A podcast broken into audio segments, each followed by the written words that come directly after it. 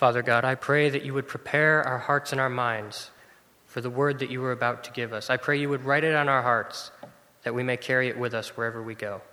Be with us this day. In Jesus' name I pray. Amen.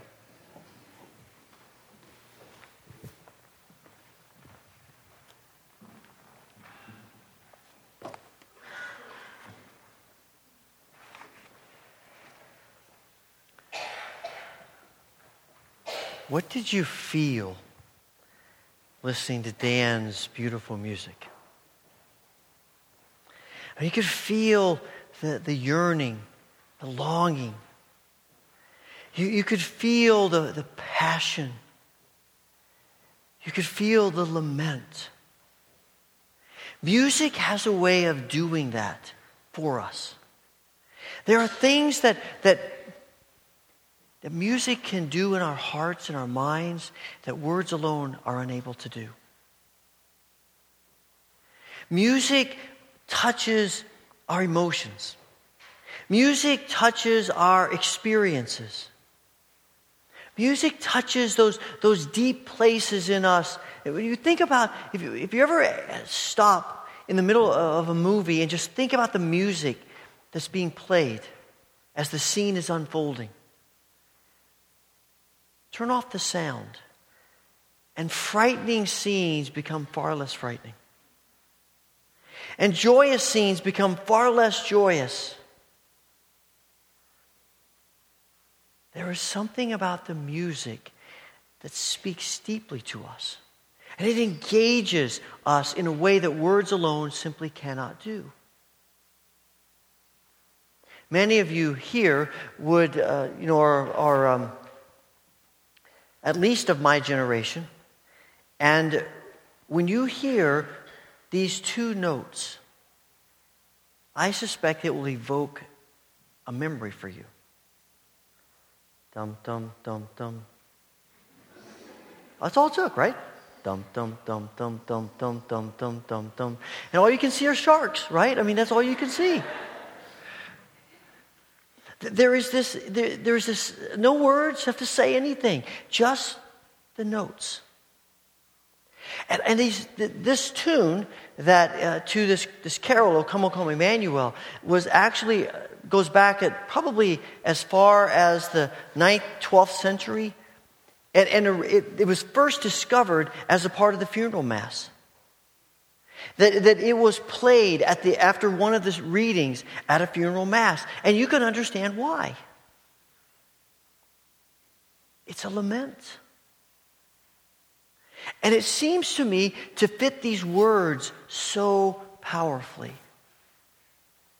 This yearning, this passion, this desire that the author is calling us to sing. Oh, come, Emmanuel. Oh, come, Dayspring. Oh, come, oh, come, oh, come. There is this yearning, this begging, this passionate desire for God to come and to do something. And through the centuries, God's people have been declaring these words, O come, O come, O come. And now God's people continue to declare those words. It might well be the very last prayer in Revelation, Maranatha, come, Lord Jesus. Come. It is the coming of Christ into the world, but it's also the coming of Christ into our lives. It is the coming of Christ into the places of pain and lament and yearning and struggle and temptation. It is the desire, the passion of God to come to us. And the problem is, what we typically want is for God to take us out of the problem. We want escape. And God says, I've got something better than escape. I'm going to come to you. I'm going to be with you. It's not a coincidence that the song is O come, Emmanuel. God with us. This word that begins in Isaiah chapter 7 that Quite frankly, scholars debate exactly who they're talking about, but ultimately, it is a word that the church and God's people recognize connected to the Messiah. It is the word that the angel speaks to Matthew when he talks to him about Mary's pregnancy, and he says, he will be called Emmanuel, which means God with us. Come with us. Part of our struggle with this is that we want to rush right to Christmas. I mean, I do. It'd be okay with me if you had Thanksgiving and then a week later you had Christmas, right? Let's just do this thing. Let's just get into it, right? And the stores certainly want that. I mean, advertising, you see Christmas decorations in October, maybe September. And everybody wants to run to Christmas.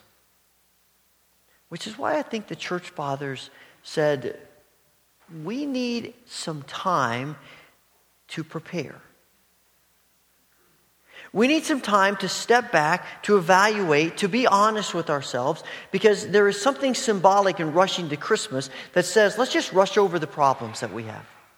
Let's just rush over the truth about our struggles. Let's just rush over all of these things, and let's just get right to the celebration. But the truth is, and you know this is true, the more you prepare for a celebration, the more glorious it is. I mean, once you start putting up a tree and putting presents under the tree, if you have little children, they're like, when's Christmas? When's Christmas? When's Christmas? And on Christmas morning, they're about to pop. You're right? And maybe you are too. Maybe that's what you do as well. But it wouldn't be near the joy, near the excitement, near the energy if you didn't have to wait. But waiting's hard. We're impatient people. Advent's not an easy time because it's a call to be honest about our lives. It's a call to be truthful about our struggles and to lament them and to call on God to do something about them. I've been listening to a whole number of different kinds of recordings of this carol throughout this week. And it is fascinating to me how people interpret it. One of them particularly caught my attention. It's by a contemporary artist, Matt Marr. And we're gonna play just the first 30 seconds or so of his version of this carol.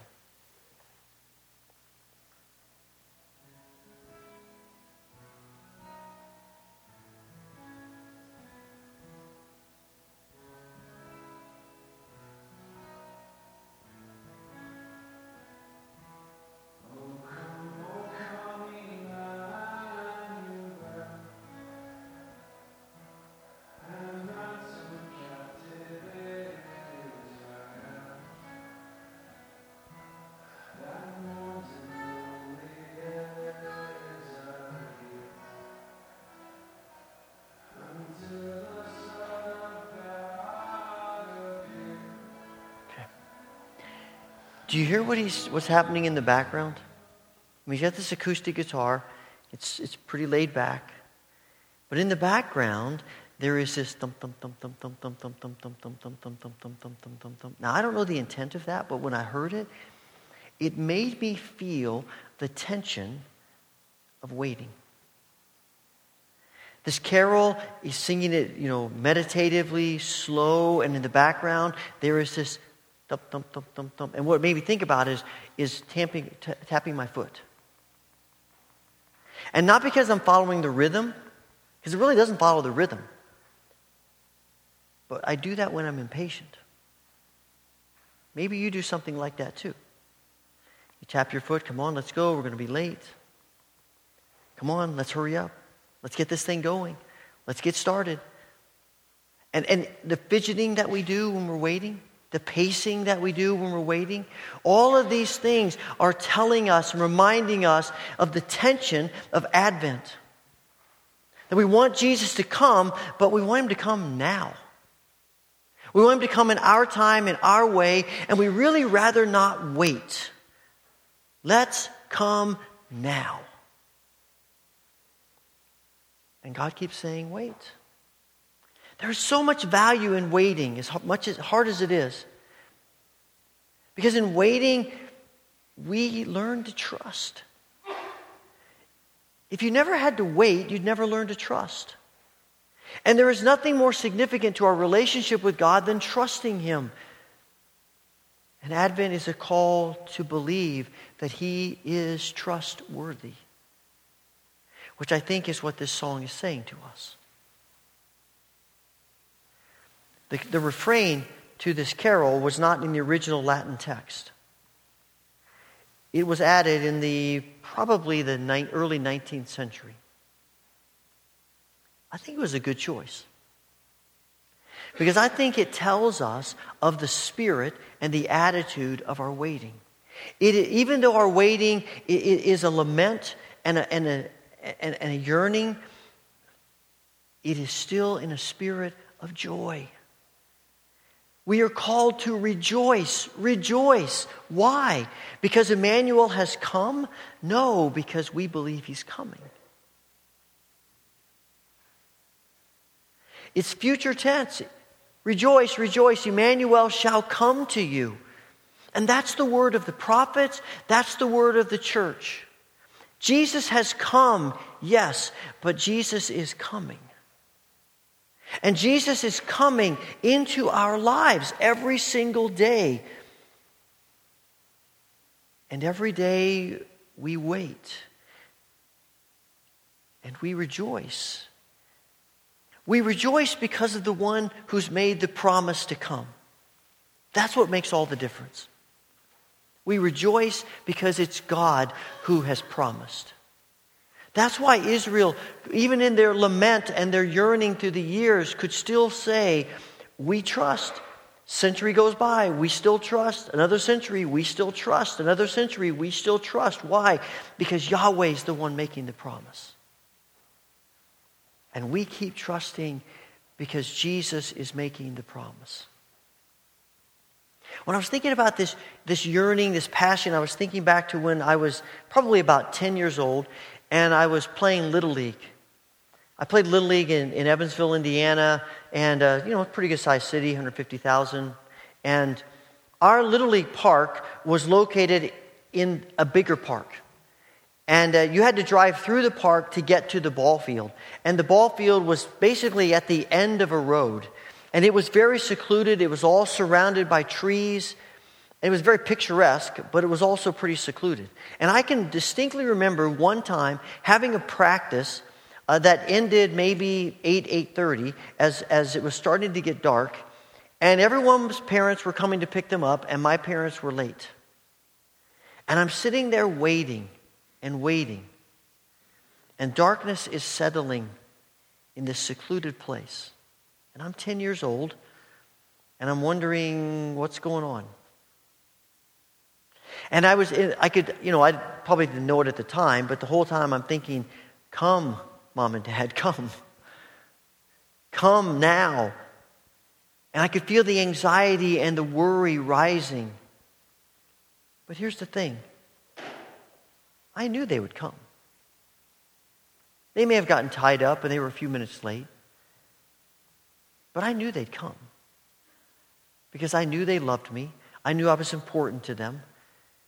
And they had always kept their word with me. If it was the neighbor who was coming to get me, I might not have been so confident. I didn't have the same relationship with them. I didn't have the same longevity of trust with them. And when we sing, O come, and we're singing rejoice, it's because of the one making the promise to us. It's the one the prophets declare. Malachi says, I'm sending my messenger. It's really what we've been talking about in the minor prophets all through this fall. The nature and the character of God who loves his people, cares for his people, and despite all of the sin and rejection of his people, never gives up on us. And to say, oh, come, is to ask the great, loving, compassionate Lord of the universe to be with us. There are people in the world who, when they think of God coming into a situation, don't see that as positive. They have negative views of God. They think God coming into a situation is a killjoy. God now demanding and narrow and strict, and it's going to totally disrupt and ruin our lives. But that's just because they don't know who God is. Maybe that's because their image of God has been shaped by who we are. It's fascinating to me that this is a song, much like, again, the Old Testament, that is directed toward Israel. When you read the prophets, most of the promises and the proclamations and the prophecies are about Israel. God coming to Israel. But that's never the end of it. We saw this again and again in the prophets. God comes to Israel. God comes to his people to redeem them, to set them free, so that his people can be agents of setting the world free. It goes back to the promise to Abraham. God says to him, Abraham, you follow me, I will bless you, and through you, I will bless all the nations of the world. And that means that when we sing this last verse, O come, desire of nations, bind spirits in one heart and mind. Bid envy, strife, and discord cease. Fill the whole world with heaven's peace. When we sing that, when we pray that, when we ask God to do that, what we are really saying is, God, let me be a part of you doing that. Do something in me. Give me wisdom. Give me hope. Give me light. Make me the kind of person who so rejoices in the thought of your coming, and that I exude this joy to everybody else who needs to experience it. But that's going to mean that how we live is affected by what we sing. And when we say, bid envy, strife, discord cease, what we're really saying is, Lord, help me to live what Jesus teaches in the Sermon on the Mount. Help me to really believe that blessed are those who recognize how poor in spirit they are. Blessed are the humble. Blessed are the merciful. Blessed are those who hunger and thirst for righteousness. Blessed are those who are willing to be persecuted for the name of God. Blessed are those who are willing to give up their rights, to always be right, in order to have relationship with people who need to know the one who is always right. Come, come. Not just come and rescue us, not just come and give us a way of escape, but come and change us. Make us new. This song is really connected to much of Zechariah's prophecy that we read earlier. In Zechariah's prophecy, he speaks of the day spring. Of the day spring to come. He speaks of the light that's coming to the nations. And of course, light is always been representative of God. And that's what God's coming does. It brings light into darkness. Isaiah says that in chapter 9. The people walking in darkness have seen a great light.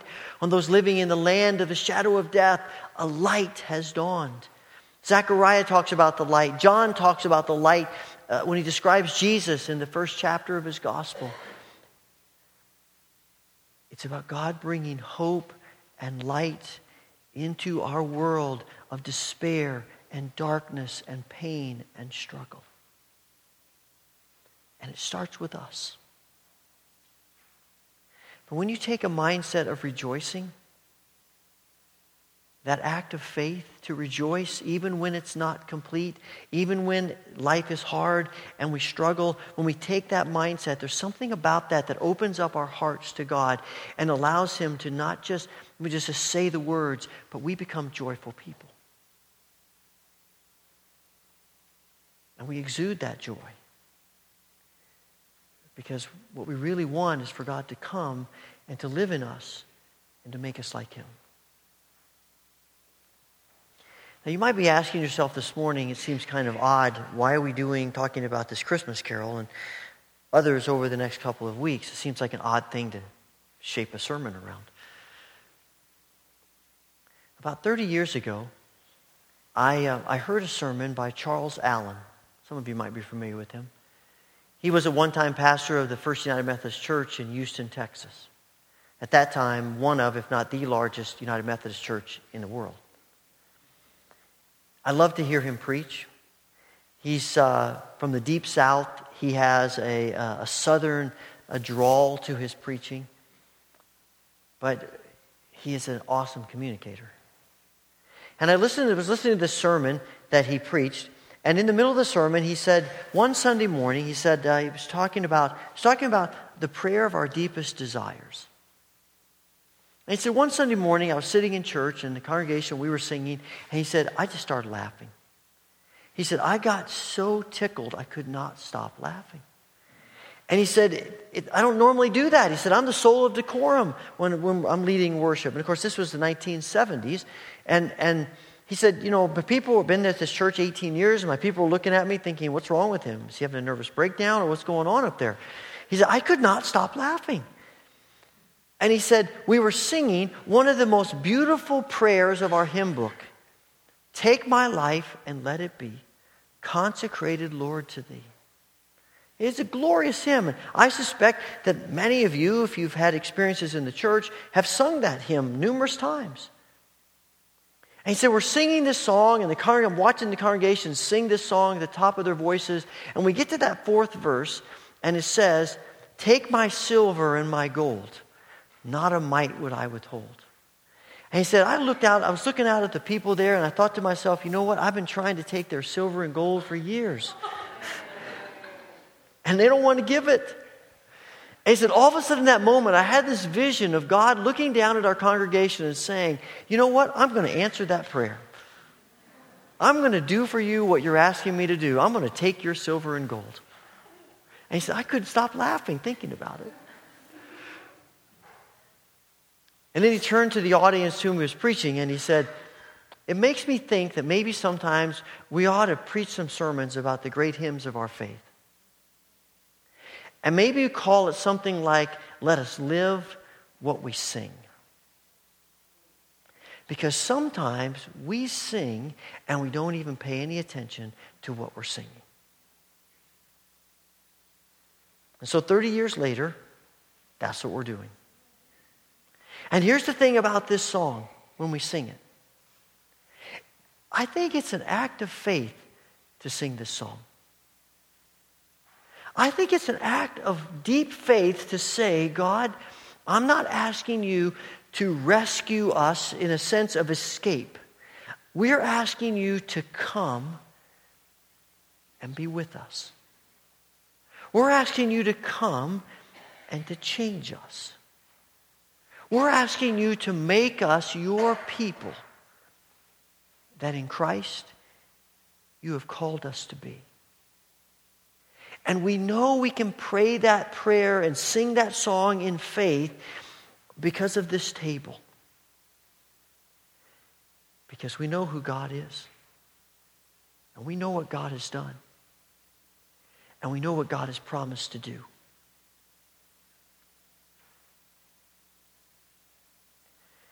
In this table is the visible sign of the nature of our God, who wants to come to us as a group, as individuals, and rescue us, ransom us, set us free, give us life, and make us his people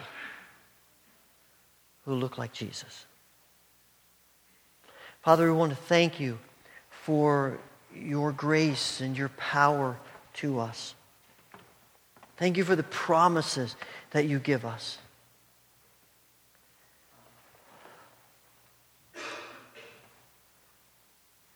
Open our hearts for you to come in all of your glory and greatness. to come with your healing power upon us, to come and transform us that we might be agents of your grace in this needy world. We ask this through Jesus. Amen.